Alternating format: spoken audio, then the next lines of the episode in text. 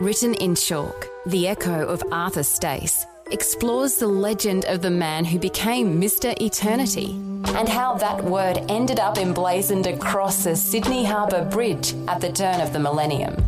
This award winning documentary is now available to watch in the free Vision app. Just tap the Watch tab and scroll to the Written in Chalk channel.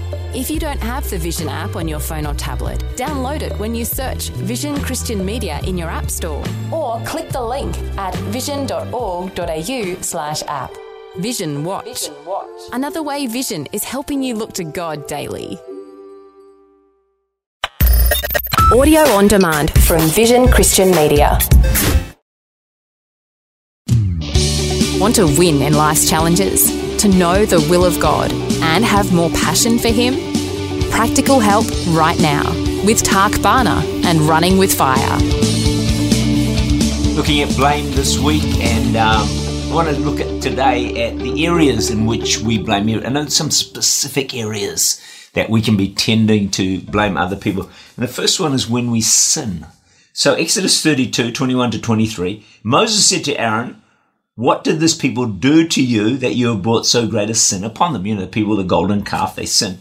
So Aaron said, Do not let the anger of my Lord become hot. You know the people that they are set on evil. Notice that they, not me, they are set on evil. For they said to me, Let us make gods that shall go before us. As for this Moses, the man who brought us out of the land of Egypt, we do not know what has become of him. So Aaron blamed the people. Listen to this story. You're going to struggle with this one, I think. So this man has an affair. His wife is shattered, devastated, broken. They go to the counseling. In counseling, he seems to have almost no insight into her pain or her feelings. And this is what he said. This whole situation makes me so sad because if she had been meeting my needs, I wouldn't have had to look elsewhere. They say the counselor almost threw up at that point. The man was blaming his wife for his affair, for his sin. That may sound out there, but it's not out there. People do it all the time.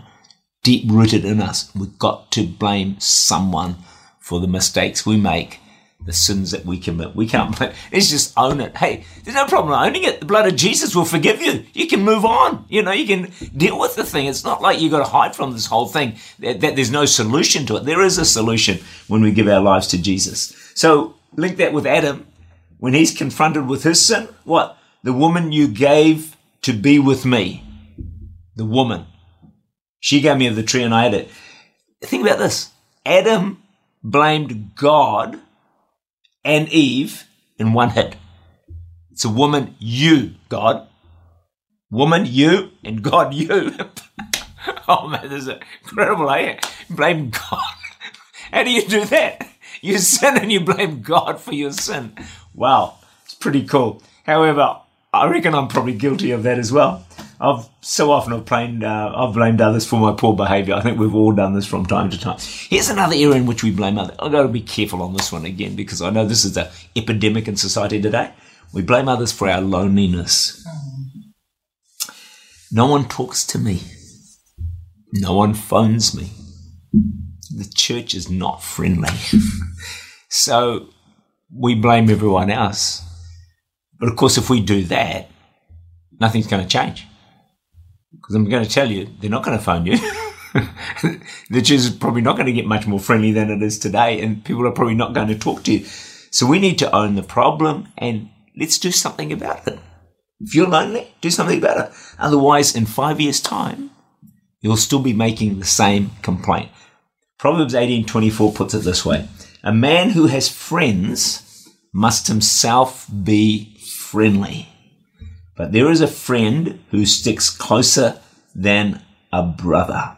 So sometimes, you know, I understand loneliness is an epidemic, and I think the church can do a lot better in that area. I think we can grow and being warm and friendly, and some of us need to reach out to more other people around us. Uh, but we can also be la- lonely because we lack warmth, because we're not friendly, uh, because we talk too much, or we're very negative. Now, I know I've heard people say to me, I avoid so and so. And I said, well, why do you avoid them? Because if I start talking to them, I know I'm going to be there for the next hour because they just can't stop talking. So if, you if you talk too much, people aren't going to be, want to be around you. I'll tell you another group of people I avoid, and I hope these aren't people I'm referring to in our church, but another group I would avoid are people who are always negative. They've always got something bad to say, something negative to say. I don't need people to, I call it rubbish dumping. Please don't dump your rubbish on me. So you see that person, you just, you know, scoot around the corner or something or cross the road or whatever because you don't want negativity thrown onto you. So let's own our loneliness. Let's ask God, help us.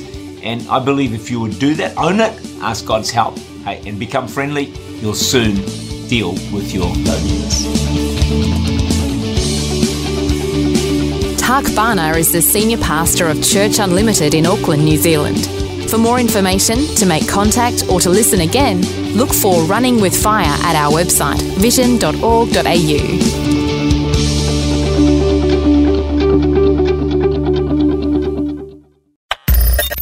Thanks for taking time to listen to this audio on demand from Vision Christian Media.